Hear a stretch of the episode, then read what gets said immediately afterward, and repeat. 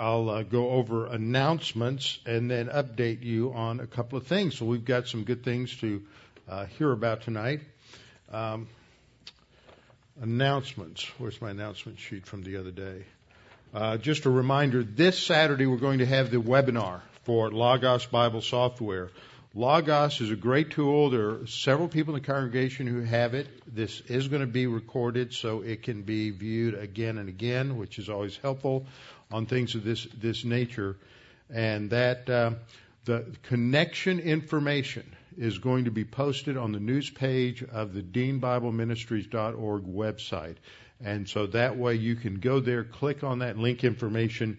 Because we're recording it, we can't do one long recording of of the whole session from 8:30 to, to 2:30 or 3.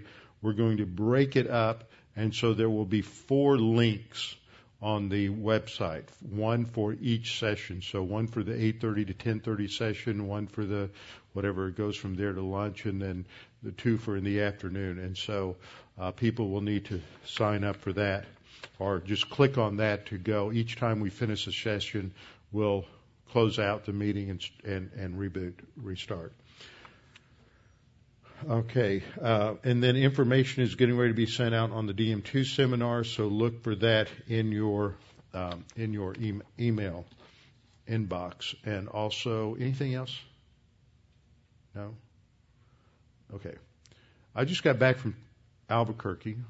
Charlie Clough and I met at Houston Hobby Airport Saturday, I mean Sunday night flew out to Albuquerque to uh, just find out how things are going with the seminary to check on on George. There's nothing quite as important as boots on the ground intelligence.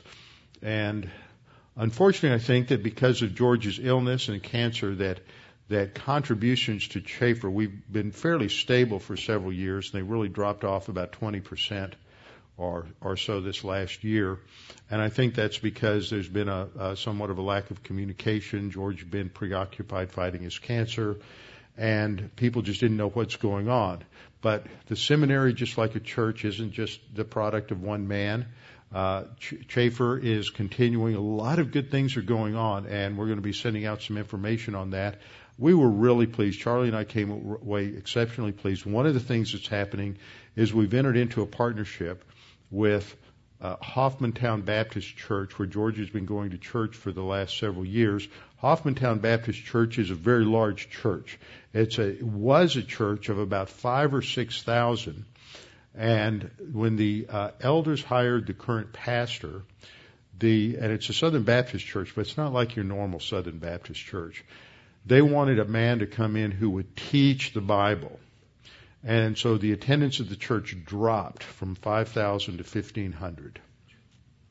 And George connected with the pastor, whose name's Eric, Eric Christensen, and began to mentor him. Uh, Eric's a graduate of Liberty uh, College, Liberty University, has his and seminary and has some training, but really didn't have exegetical skills, teaching skills, concept of that in the pulpit apparently, and George really's been working with him, and his exegetical skills and his teaching of the word from the pulpit has dramatically improved and increased, and the church has grown. It's back up to about 3,000 people.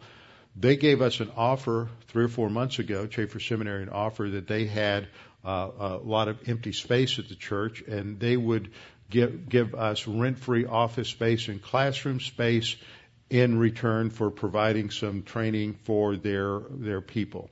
And so we talked through this, met online a couple of times with their uh, with their elders, and everybody decided this was a, a really good fit. We had lunch with them yesterday with Eric and with a couple of their staff members, and we just came away thinking that that was very, very good yesterday. The pastor is getting ready to go to Ukraine, doesn't know Jim Myers, but he's going over there for a week to teach at a uh, at a summer camp. And you know, in in the world of there are no coincidences in the plan of God. One of the movers and shakers on the board of elders at this Baptist church is very well known and knows a lot of people, really connected in the Albuquerque area.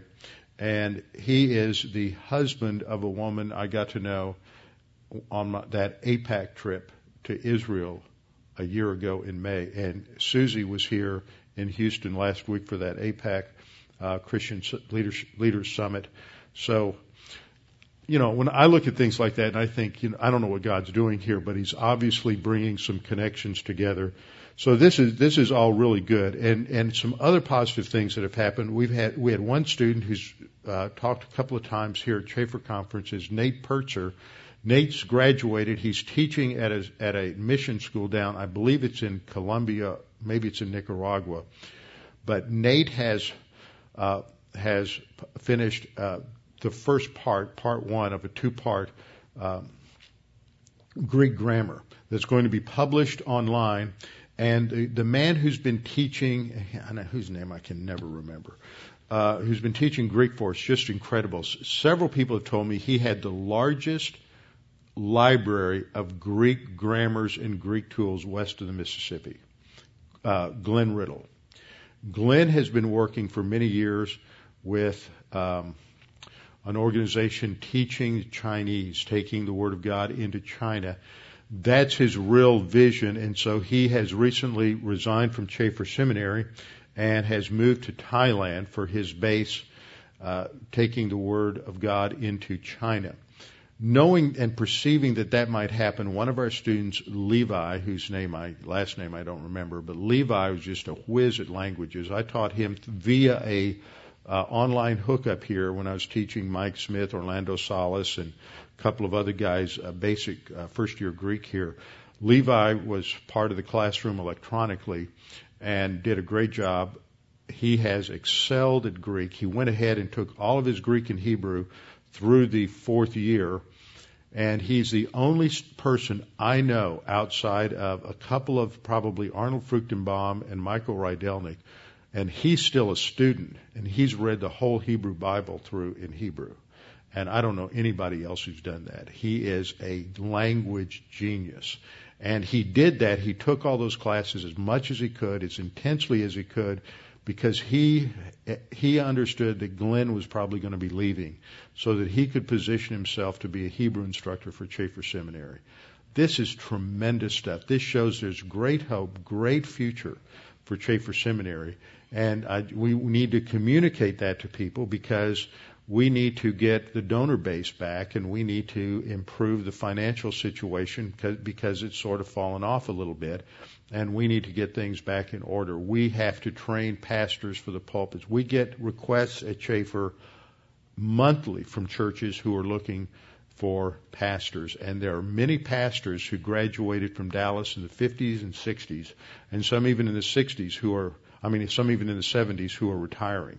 And those pastors, those pulpits are going vacant, and they can't find people, pastors to replace them. You take a pastor who graduated from Dallas in the 50s or 60s, and you try to replace him with somebody who graduates from Dallas Seminary today, or Talbot, or uh, Western Conservative Baptist Seminary, or uh, uh, Ted's uh, Trinity Evangelical Divinity School up in Chicago, and the people are just it's it's it's horrible.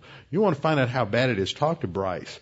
Bryce was on the pulpit committee when they were looking for a pastor when I went up there, and they what would you throw 140 resumes in the trash, something like that. They they couldn't even define justification. And and so we're in serious trouble. We have to, if we believe in a teaching pulpit ministry for our children and our grandchildren, then we have to put our money where our belief is and support the seminary. I'm not giving this as a fundraising message, but that's just where we are. And I know this goes out to a lot of people. We have to really get behind behind the seminary. And we have great things that we're looking at. Charlie and I talked through a lot of plans, things that we can't uh, we haven't finalized yet. We can't make public, but but a lot of things are going to be taking place, and we're encouraged by all of them. So with that, let's go to the Lord in prayer as we begin our study tonight and continue our study in dispensations. And uh, by the way, just an update on George. He's just on a, it seems like he's on a long, slow decline. God can reverse that at any time, but he has a kind of cancer that's not aggressive. Uh, Sandy disappeared, but she needs to correct that in the prayer list. It's not aggressive. Some of the treatment is, there's no known treatment for this kind of cancer. And yes, the treatment is, and Charlie and I are both privately, now I'm sharing that, don't tell anybody, okay, are of the opinion that the treatment is worse than the, the, the cure is more damaging to George's health than the disease. And that's why he's in such exhaustion a lot and, and in difficult straits. But we went out to dinner last night. His voice was strong. He had a great, showed a great sense of humor. Um, he was doing great, but but he's just skin and bones. I mean, he was skin and bones 18 months ago, and he's worse now. So we really need to pray for him and uh, encourage him, and he's encouraged by the prayer. So uh, let's keep keep that in, in, in mind. All right, we'll have a few moments of silent prayer, then I will open in prayer. Let's pray.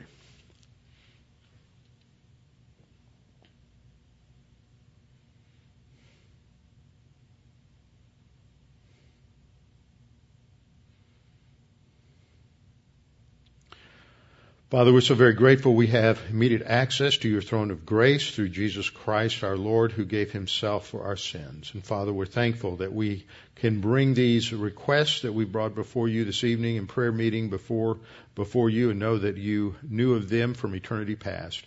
We continue to pray for George and for Chafer Seminary. We pray for George's health and we pray that you would intercede and, and he would recover and recover his strength to be able to lead the seminary. Father, but if not, we know that your plan marches forward, and we pray for guidance and direction for the men on the board of Chafer Seminary. We thank you for the provision that you've given us for so many positive things that are taking place, which indicate that there is a future and a plan and a purpose for the seminary, and we pray that we might be steadfast in pursuing that. Father, we thank you for this church and the congregation here and their support for the teaching of your word. And Father, as we continue our study on dispensations, we pray that you would help us to uh, see how your plan intersects in the Word of God so many different ways from, from age to age, from dispensation to dispensation, and the outworking of your plan and purposes in human history. And we pray this in Christ's name. Amen. Okay, we're continuing our study on God's plan for the ages.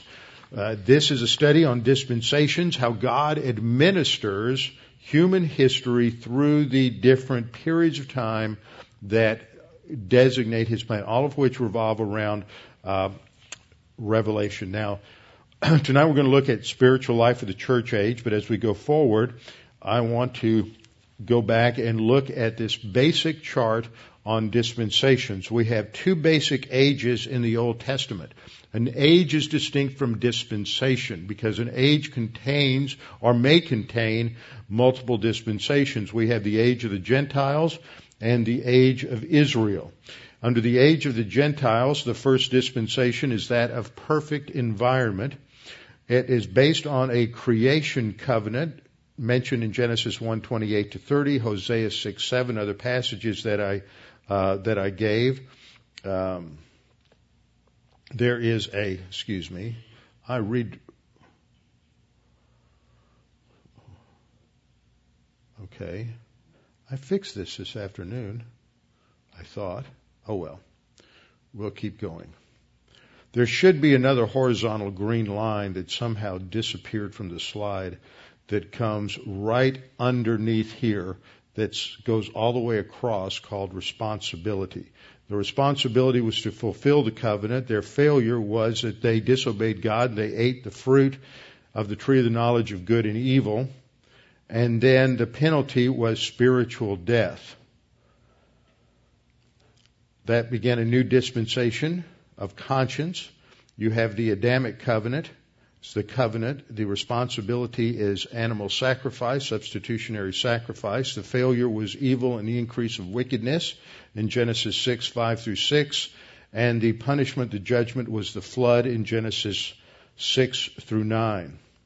Then we have the dispensation of human government established by the Noahic covenant. The responsibility is they were to fill the earth their failure was that they gathered together to make a name for themselves against God, and they built the Tower of Babel.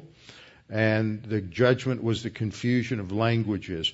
That's all in the age of the Gentiles. At that point, the only group you have on the earth are Gentiles. And they don't have a canon of Scripture that we know of. All we may, all we know of that there might have been is some tradition handed down uh, through father to, father to son. There's an indication through the terminology in Genesis. These are the records of, and that might indicate that there was uh, some form of revelation, but nothing that we know of for sure. Then God, God, determines He's no longer going to work through the human race as a whole, through the Gentiles. He will work through uh, Israel. And He's going to work through. Wait a minute. No, I know I'm right. Okay, I'm going to have to go back through all of that. Anyway, I, I worked on this this afternoon, had it much corrected.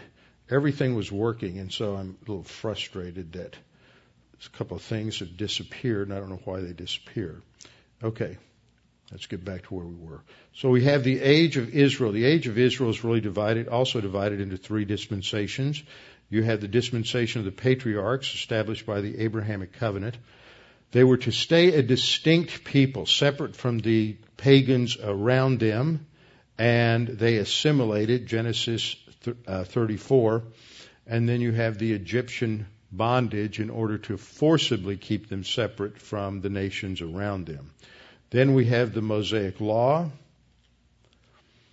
and they were to uh, obey the law, but they failed to obey the law, so they are scattered and taken out. The Mosaic Law ends with the coming of the Messiah, the Messianic age. Jesus appears as the Logos, the ultimate revelation of God. The new revelation demands a new message. They are to accept him as the Messiah. They reject him as the Messiah and the result is there's a judgment of Christ on the cross, and then the fifth cycle of dis- discipline takes place in AD 70. Then we have the church age. This is what we're studying right now. This is an application of the new covenant, but the new covenant is not yet in effect. The message is faith alone in Christ alone. It's the gospel.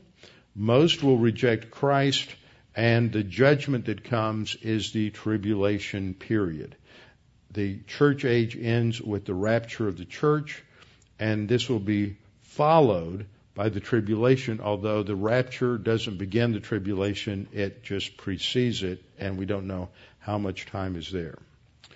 I pointed out last time that a key verse and a key chapter for understanding this, this, the church age is Romans chapter 6.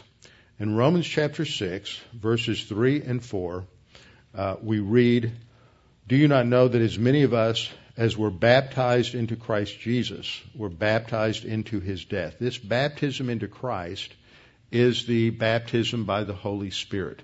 This never occurred in history before the beginning of the church. No one in the Old Testament was baptized into Christ because he had not come yet and died on the cross. The baptism is into his death. So if he hasn't died yet, there can be no baptism of the Holy Spirit into his death. We're buried with him through baptism into death, that just as Christ raised from the dead by the glory of the Father, even so we also should walk in newness of life. That new life that we're supposed to walk in that should characterize our, our, our Christian life, that is our Christian way of life, is built upon what? What does the text say? It's built upon the baptism by the Holy Spirit, that identifi- identification with Christ in his death. This never happened before. It didn't happen to Adam, didn't happen to Abraham, didn't happen to Moses, didn't happen to David, Isaiah, Jeremiah, Daniel. Nobody in the Old Testament had this. But at the moment you and I were saved, we're identified with Christ in his death, burial, and resurrection so that we can walk in newness of life.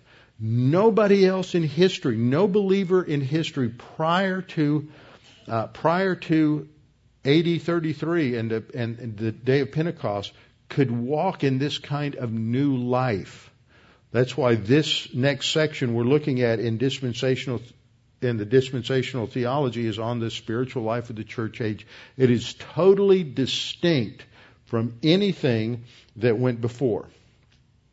Last time I pointed this out in the diagram that on the left side, in terms of the eternal realities, that we are identified with Christ and we are baptized by the Holy Spirit. This is the foundation. The baptism by the Holy Spirit starts the church age in Acts chapter 2. And when the rapture occurs, the Holy Spirit, as the restrainer, and we'll study that, is removed. And this, this is why there's nothing like this afterward. Tribulation saints are tribulation saints. They're not church age believers because they don't have the Holy Spirit like we do. They're not baptized into Christ. Their situation is, is part of the final seven years of the age of Israel. It's not the same uh, spiritual life as the Old Testament because they're after the cross. But it's not the same as the church age either. So there's a progress in Revelation and a progress in God's plan of salvation so that they have a distinct type of, of, of salvation that's based on faith in the cross, the completed salvation, but they don't become part of the church. If they were baptized into Christ, they would become part of the church. So the church is gone. So this has to be understood. So what we see in terms of the characteristics of this unique spiritual life of the church age is the Holy Spirit does five things for every believer at the moment of salvation. And there are some distinctions here. Now, there was re- regeneration in the Old Testament, but it doesn't carry with it all of the facets that we now have in this newness of life that's mentioned in Romans 6:3. They move from spiritual death to spiritual life, but they don't have all of the assets that come with that in regeneration in the New Testament. This is uh, key passages are Titus 3:5, not by works of righteousness which we have done, but according to his mercy, he saved us by the washing of regeneration and renewal by the Holy Spirit. Now, the Holy Spirit was still involved in regeneration in the Old Testament, but there's nothing else in terms of a personal relationship with the Holy Spirit in the Old Testament. Another passage is John 3 6. That which is born of the flesh is flesh. Jesus has just told Nicodemus that he, unless he's born again, he can't enter into the uh, kingdom of, of God. And then Nicodemus says, well, how do you get born again? Do you go back into your mother's womb? And Jesus then distinguishes between a material birth, that which is flesh is flesh, and a spiritual rebirth, that which is born of the Spirit is spirit. So Jesus says, Don't marvel that I said to you, you must be born again. The wind blows where it wishes, and you hear the sound of it. You don't see the wind, but you see it, what it produces. You see its consequences. You see what it causes. In the same way, you can't, uh, uh, everyone who is born of the Spirit, you don't see the Spirit, but you see the consequences of what the Spirit has done in terms of uh, regeneration. Second thing that the Holy Spirit does is the indwelling of God the Holy Spirit. This is seen in passages like 1 Corinthians 6:19, 2 Timothy 1:4 and Romans 8:9 and 11. 1 Corinthians 6:19 states that the Holy Spirit is in us, our body is the temple of the Holy Spirit who is in you. In 2 Timothy 1:14 that good thing which was committed to you keep by the Holy Spirit who dwells in us. Then we have Romans 8, 9, and 11. Paul says, You are not in the flesh, but in the Spirit, if indeed the Spirit of God dwells in you. That personal indwelling of the Holy Spirit never occurred in the past. In the Old Testament, the Holy Spirit came upon the judges, it came to the judges, but the Holy Spirit doesn't enter in in this indwelling sense of creating a dwelling place for the indwelling of, of God the Son. And so this is a, another distinguishing factor in the spiritual life of the church age. The Holy Spirit in the Old Testament came upon the leaders of Israel to enable them to fulfill their role as a theocratic leader, as a leader in the kingdom, so that Saul could lead well. But Saul disobeyed God, and so the Holy Spirit was removed from him.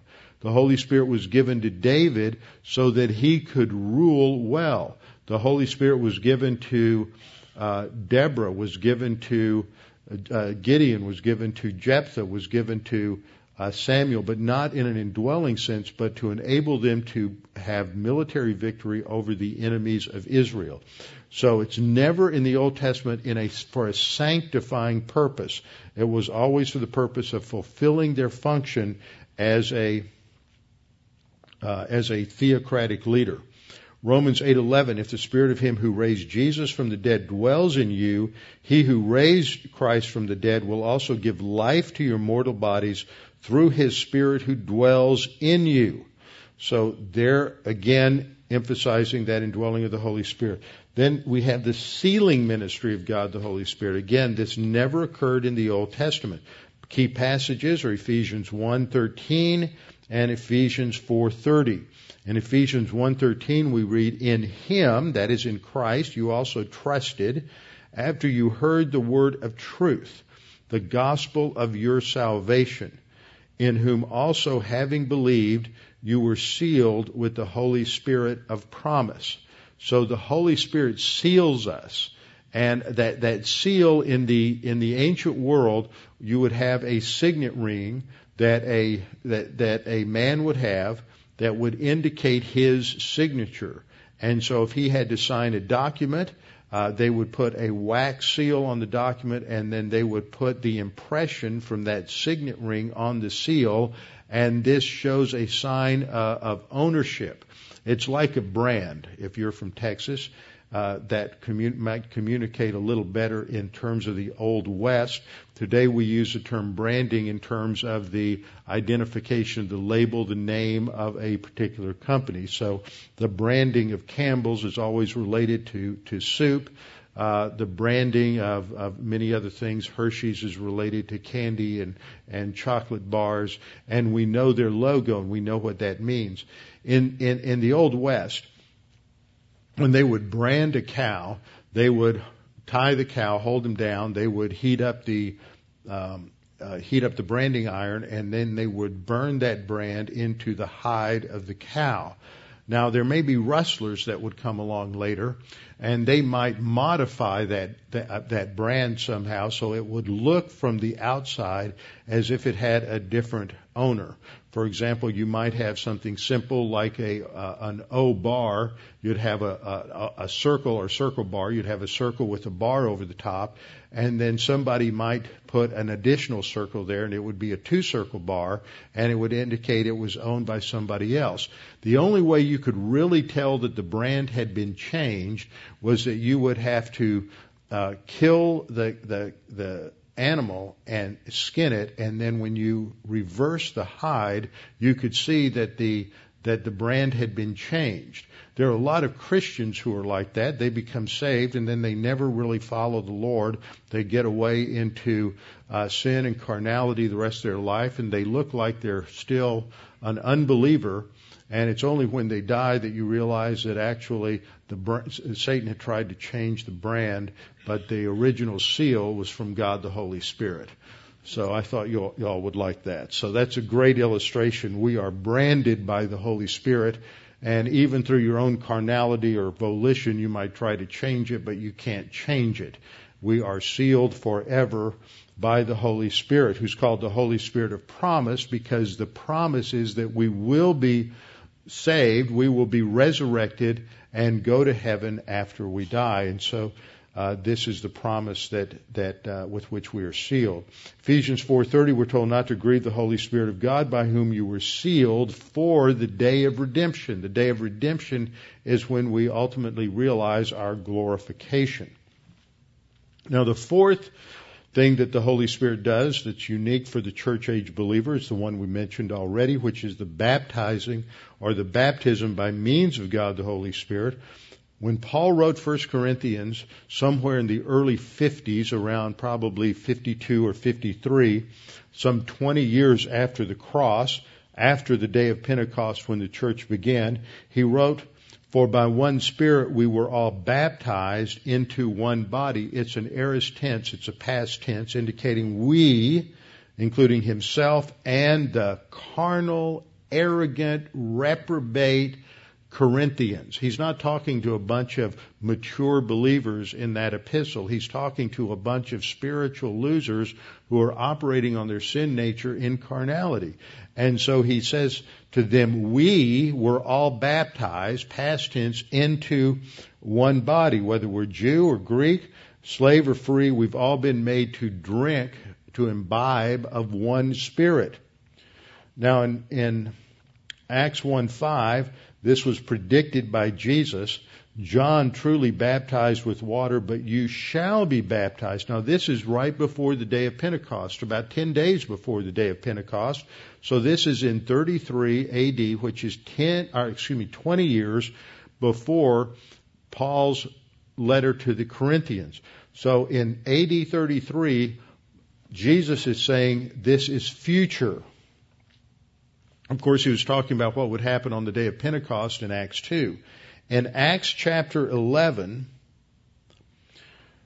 Paul says, as I began to speak, the Holy Spirit, I mean, this is Peter describing what happened at, uh, with the Gentiles at Cornelius' house.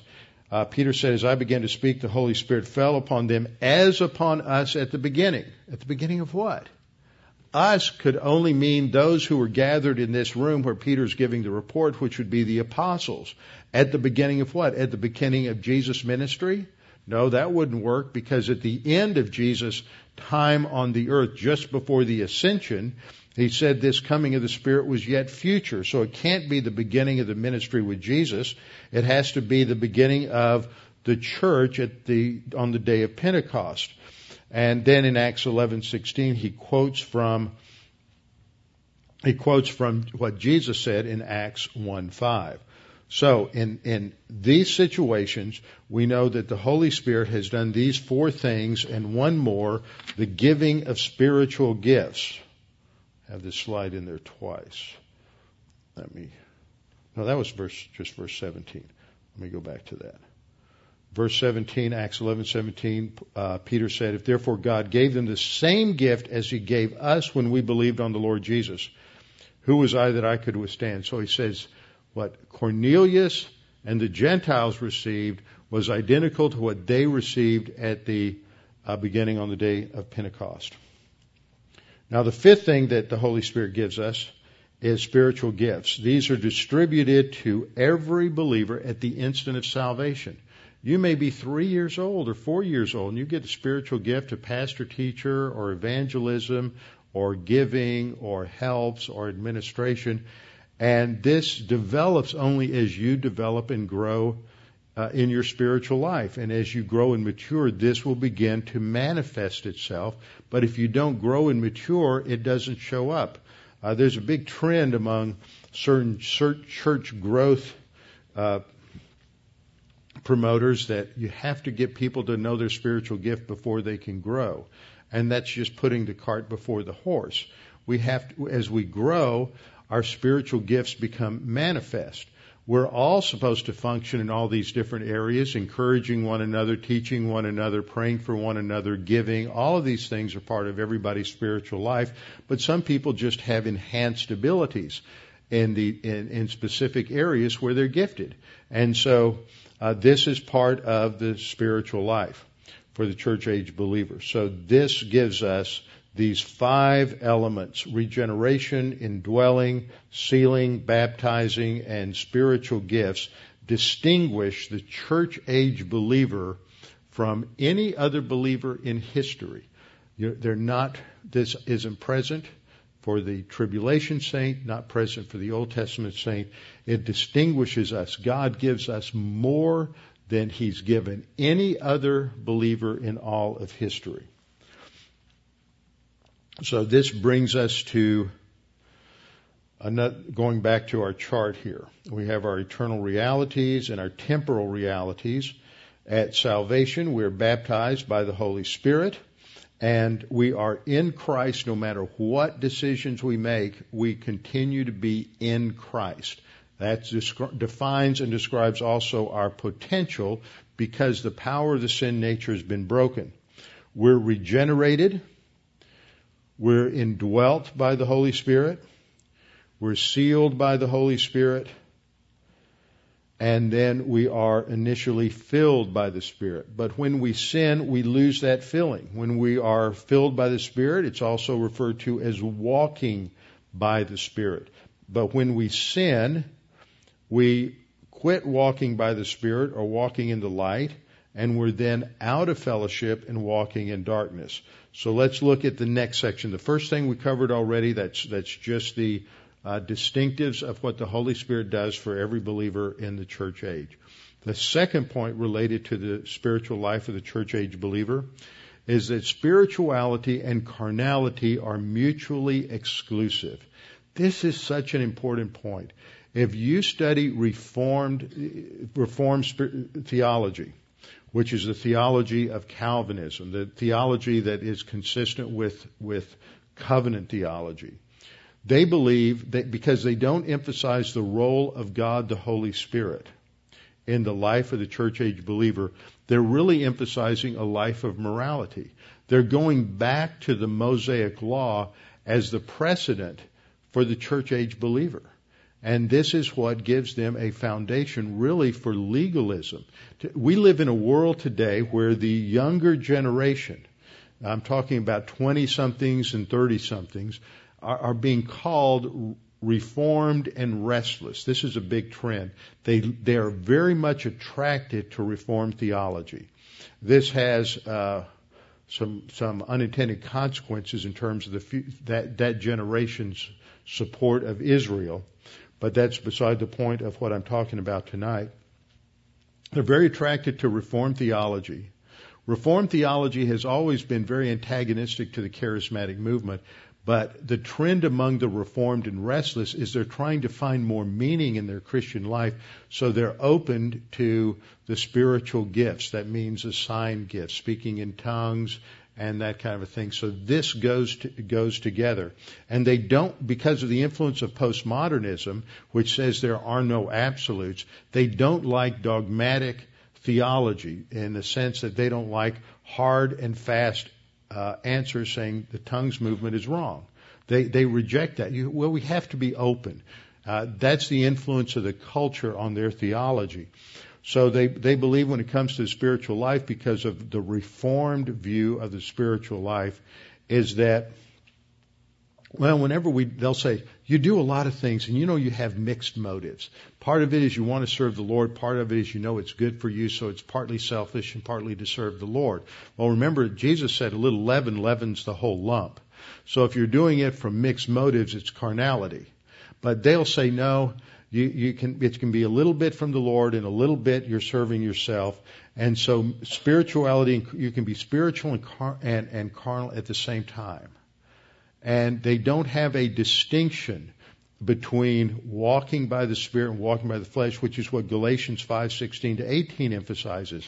Paul says, "Walk by the Spirit, and it will be impossible for you to fulfill the lust of the flesh." He makes a very clear distinction. It's one or the other. But that's not how that approached that. Uh, Paul also talks about walking in the light or walking in darkness. It's one or the other. It doesn't take a whole light to illuminate a room. There are many places now, but I remember when I was a kid, the biggest cavern that people talked about was Carlsbad Caverns. If you were from Texas, you'd go to Longhorn Caverns up by Marble Falls, and they'd always take you into some big room deep down in the bowels of the earth, and they would turn off all the lights and see if you could see your hand in front of your face. And it's so dark you can't see anything in front of your face. And then then the uh, the guide would usually have a would light a match. And it is amazing when you're in that deep a darkness that if you light a match, how much it illuminates even a large chamber underground and how much you can see from that one match. You know, it's either light or it's darkness. A little bit of light means it's no longer in darkness. It's now illuminated. So these, these metaphors that the scripture use are very clear in teaching it's one or the, one or the other. So we have these passages like 1 Corinthians 3, 1 through 3, where Paul is telling the Corinthians that they're still carnal, they're still living on their sin nature, so he's not able to talk to them as spirituals, those who are walking by the Spirit. He has to talk to them as carnal as to babes in Christ. Now, in the English translation, it doesn't come across real well, and so a lot of people think, well, well, if they're they're carnal, that means a spiritual uh, baby. It's really talking about spiritual immaturity. But the Greek word there that's translated a babe in Christ is the word nepios. Now, napios in some places is used as a straightforward term, but it's usually a term that in English we might say crybaby. It is a pejorative term. And it, he's not saying he's not talking about a a, a brephos a, or a teknon in Christ. He's talking about a napios. You're just a little whiny baby who hadn't figured it out yet. So he's being a little bit sarcastic, maybe a lot sarcastic. And he talks about how he's fed them with milk of the word, not solid food, but they're not able to receive that even to this point. Because they're out of fellowship, they can't receive the word. It's very clear that's what he's saying. And even now he says you're still not able to receive it because you're not walking by the Spirit. And that's what verse 3 indicates. For you are still carnal. Carnal is from the Latin word carne, meaning meat. And if you know Spanish and you talk about chili con carne, it's chili with meat. I went to a great Mexican restaurant last night in, in uh, Albuquerque, by the way. Very good. I love New Mexican Mexican food. For you are still carnal, you're still fleshly. That would be the uh, better modern translation. You're still walking according to the sin nature. Where there's envy, strife, and divisions among you. And the next three chapters, he de- delineates all the divisiveness, all the divisions, all the envy, all the mental attitude sins that are going on in the uh, Corinthian congregation. And so he says, where these things are taking place, are you not carnal and behaving like mere men are only men. That is, without the Holy Spirit. You're just living on your own power and your own resources. So it's very clear that Paul is talking here about the distinction that you don't just operate in the Christian life of the church age on your own energy, your own effort, your own power. You have to walk by the Holy Spirit. Says the same kind of thing in 1 John 1, 6 and 7. If we say that we have fellowship with Him and walk in darkness, this is not the kind of darkness you have in your house at 3 o'clock in the morning because you can still see a little bit. This is the kind of darkness that you have deep in the bowels of Longhorn Cavern or uh, Mammoth Caves or something like that. You're walking in darkness and you lie and you don't do the truth. And 1 John 1 7, but if we walk in the light as He is in the light, perfect light, brilliant light, not a shadow in that light. We have fellowship with one another, and the blood of Jesus Christ, His Son, cleanses us from all sin. The foundation for cleansing is the death of Christ. And the third point in terms of our unique spiritual life is that the Christian is no longer subject to the Mosaic law, but is under the higher law of spirituality. In the Old Testament, they didn't have the Holy Spirit to strengthen and enable them in their Christian life. They haven't been baptized by the Holy Spirit, so there's not a break with the power of the sin nature. But in the Christian life, we have this higher law. It's not just morality. A lot of unbelievers can be moral. It goes beyond that. It's supposed to be produced by the Holy Spirit, walking by the Holy Spirit. So we're under the higher law of spirituality as described in Galatians 5:18 to 23, Romans 6:14 to 15, and Romans 8 2 through 4, Romans 10 4, and 1 Corinthians 9 21. All of these passages indicate that we are to live our life by the Holy Spirit. The result of this is that the Holy Spirit produces in the believer the character of the incarnate Christ. Notice it's not the character of the divine Jesus, because those are divine attributes. It's the character of the humanity of Christ, who is the one who lives as a man facing the problems of life that you and I face. So the character of the incarnate Christ produced enough. Galatians 5:22 to 23 lists the fruit of the Spirit: love, joy, peace, patience, kindness, gentleness, goodness. Against such things there is no law.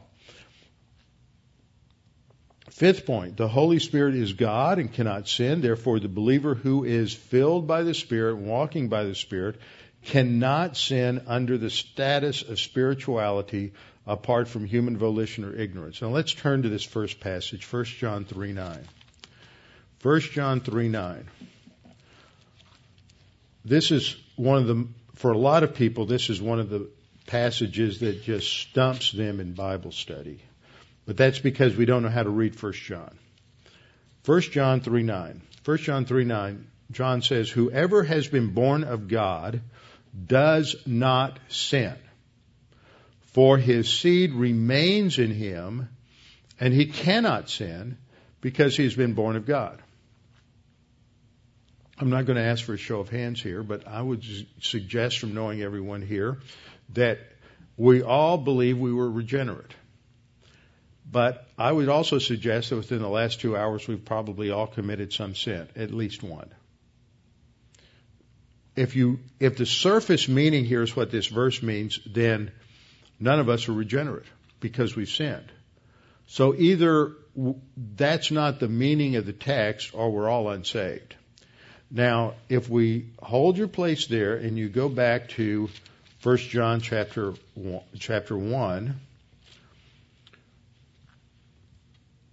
John says in 1 John 1 8, if we say that we have no sin, we deceive ourselves and the truth is not in us. Well, wait a minute. In 1 John 1, he's saying that, that we can't say we have no sin, obviously, because we continue to sin. And in 1 John 3 9, he says, Who's ever been born of God does not sin. See, John contradicts himself. The Bible isn't in agreement. Let's close our Bibles and go home and give it up. No. That's because we need to understand how John writes. And when John writes and he uses this phrase, whoever has been born of God, he's not meaning simply whoever is regenerate. He, what he means, if you do a list of all the things he says about whoever has been born of God, what, it becomes apparent that what he is saying is whoever is living in light of their regeneration. They're walking in the light. They're walking consistent with the, with their new nature in Christ. If you're not walking in the light, you're walking in darkness. You're walking like you are a child of the devil. You're not walking as if you've been regenerate. So when you are uh, living as if you ha- have been born again by God and are a child of God, you don't sin.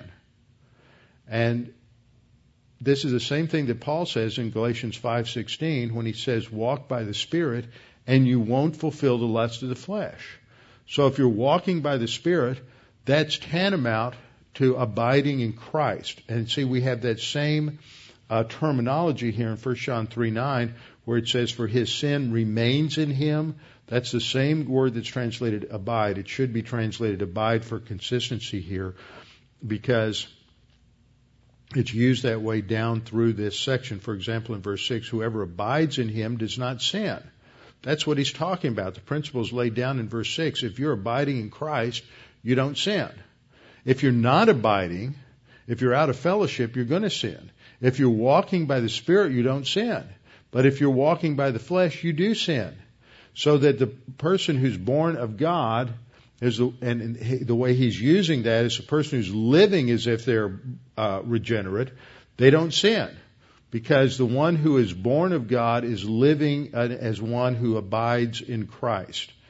And so that's what 1 John 3 9 is emphasizing. So when you're filled with the Spirit, when you're walking by the Spirit, you can't sin in that relationship. It's only when you choose to quit walking by the Spirit that you default to the sin nature and and then we start sliding down that whole path of, of different sins.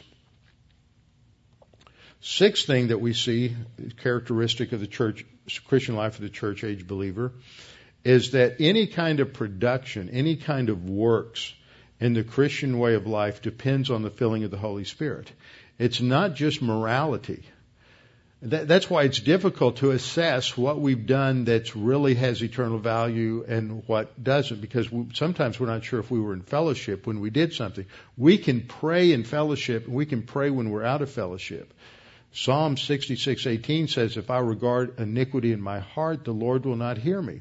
If you pray when you're out of fellowship, it doesn't go any higher than the ceiling. But if you confess your sin and God forgives you and cleanses you, and then you pray, then it's in the power of the Holy Spirit and God hears you. So there's a distinction. You can witness to somebody in the power of the flesh, and they might even get saved because God knows how to how to use even the truth of His Word, because the truth of His Word isn't dependent upon whether or not you're in fellowship or out of fellowship. You can teach the Bible in the power of the flesh, and God can still use it because it's the power of the Word, not the power of the preacher, and not whether or not he's in fellowship or out of fellowship. But if I'm out of fellowship, it doesn't accrue to, it's not divine good. It doesn't accrue to my spiritual life or have value for eternity. But if I'm walking by the Spirit, then it does. So the issue in the church age is that we have to live our life in dependence upon the Holy Spirit, and He's the one who produces the works that are uh, described as gold, silver, and precious stones in 1 Corinthians chapter 3. When we're out of fellowship, it's described as wood, hay, and straw. It doesn't become evident which is which until the judgment seat of Christ. Now, under the seventh point, we see the results of the filling of the Spirit. When we are walking by the Spirit and the Spirit is filling us with His Word, then we learn to imitate Christ. in Ephesians 5:1, Galatians 4:19 and Philippians 1:20. We imitate Christ. God is trying to build Christ's character in you. That is that why we are being conformed to the image of Christ, Romans 8:28 to 30. Second, we're to glorify Christ. Glorify him. He is the one who ultimately gets the credit for what takes place in our life. John 16:14, John 7:39, and 1 Corinthians 6:19 through 20. We do all things for the glorification of God. That's why Christians above everybody else should do everything that they do in life with excellence. That we should have a work ethic that surpasses everybody else. We live in a culture today where in a lot of, of businesses, employers are pulling their hair out because they want their workers there at six o'clock and they drift in at six thirty or seven or or later. They're not dependable. They're not consistent. And if you're a believer and you're there every day at six o'clock, you're the one who's going to get promoted. Everybody else is going to be irritated at you because you get promoted because you have a good work ethic. You show up, you go to work, you do your job, you don't get distracted. You're not on Facebook most of the time during the day. You're not tweeting everybody about what you're doing during the day. You're focused on the job and doing what you need to do. And that glorifies God. We work to glorify Him, not to glorify our employer we, uh, uh, one, another result of the filling of the Spirit is we come to understand the Word. We can't just understand the Word on our own. You can understand the Word to a certain level on your own, but in terms of fully understanding it and putting it together with other scriptures so that it really fills out in your soul, uh, that has to take place under the filling ministry of God, the God, the Holy Spirit. He fills us with His Word.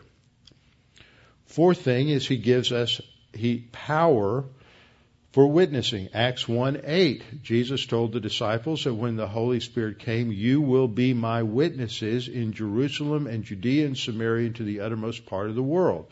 The Holy Spirit would empower them in their witnessing. This is also described in 2 Corinthians chapter 3 through 5.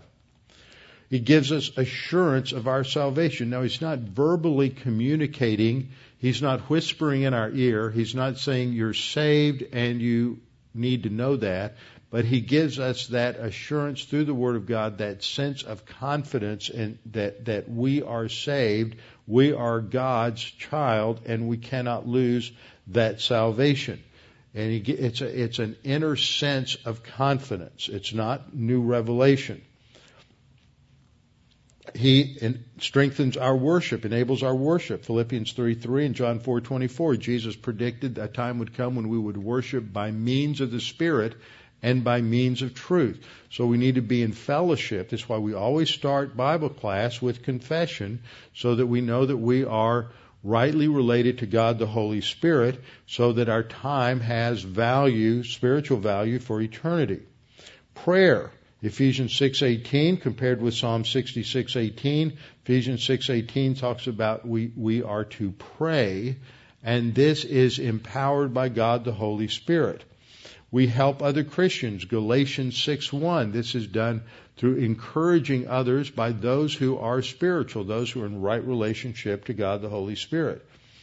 And then the last two, we fulfill righteousness demanded by the law, Romans 8, 2 through 4, Romans 10, 4, Romans 3, 13, 8. Walking by the Spirit, the Holy Spirit produces experiential righteousness inside of us. And then lastly, it produces transformed character described as fruit in Galatians 5, 22 to 23. All of that emphasizes that the Holy Spirit has a distinct and unique role in the church age. Eighth, emotion and ecstatics are not characteristic of the filling of the Spirit. You often see this today in our in our quasi mystical evangelical movement, especially in the charismatic branch. They want to use their emotions as a barometer for their spirituality. And emotion or ecstatics, where you're so called prophesying in the Spirit or speaking in tongues. This is not characteristic of the filling of the Spirit during the church age or any other dispensation. There's ne- it's never ecstatics. In the Old Testament, when a prophet was empowered by the Holy Spirit and spoke, that's not ecstasy. Ecstasy is what happens to the to the prophets of Baal, the prophets of the Asherah. That's paganism. Paganism always operates on emotion. Ecstatics is basically emotion driving mentality.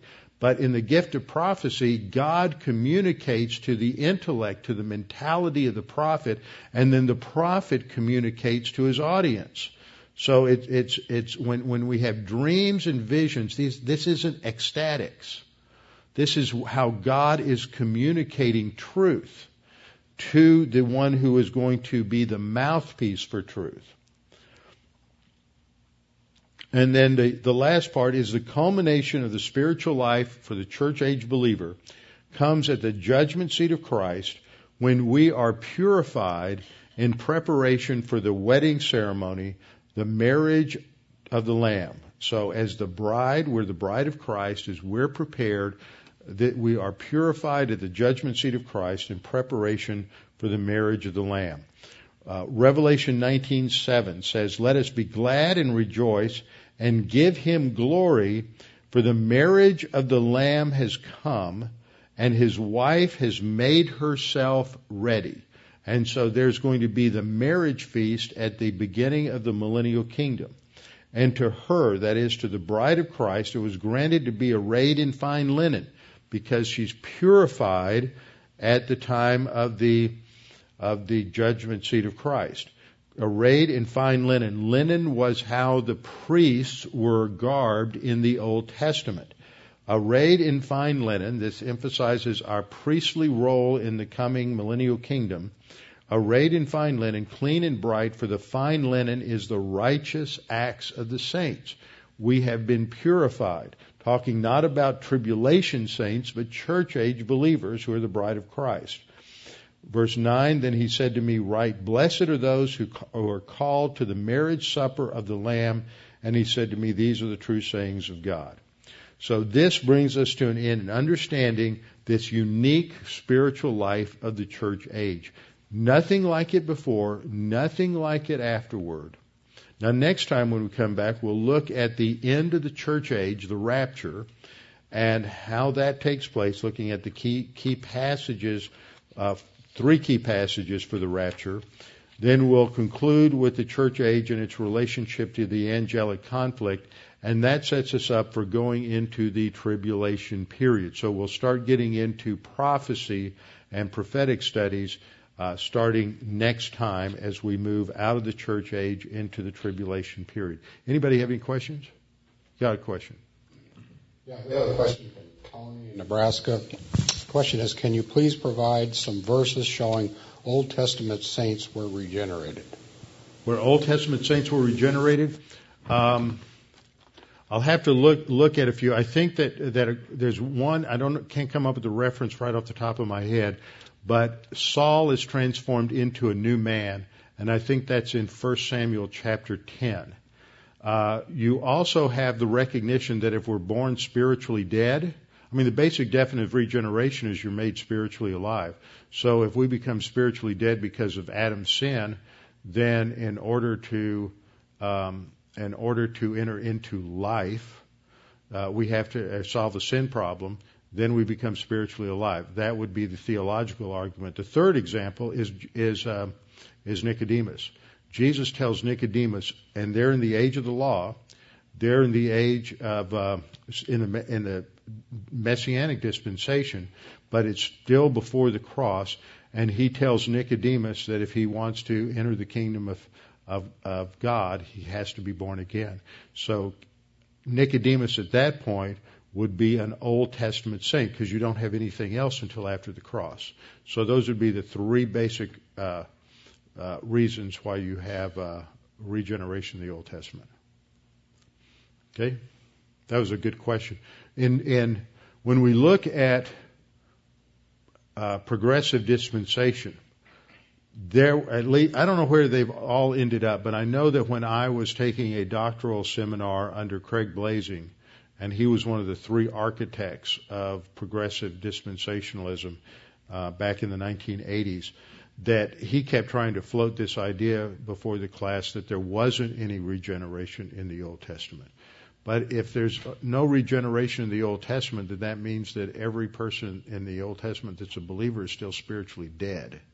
And that's, that, that is a huge theological problem. And it also, you, you got a problem because Nicodemus is still in that dispensation and Jesus tells him, you ought to understand these things. You have to be born again. So he's, eh, Nicodemus is expected by Jesus to understand regeneration at that point.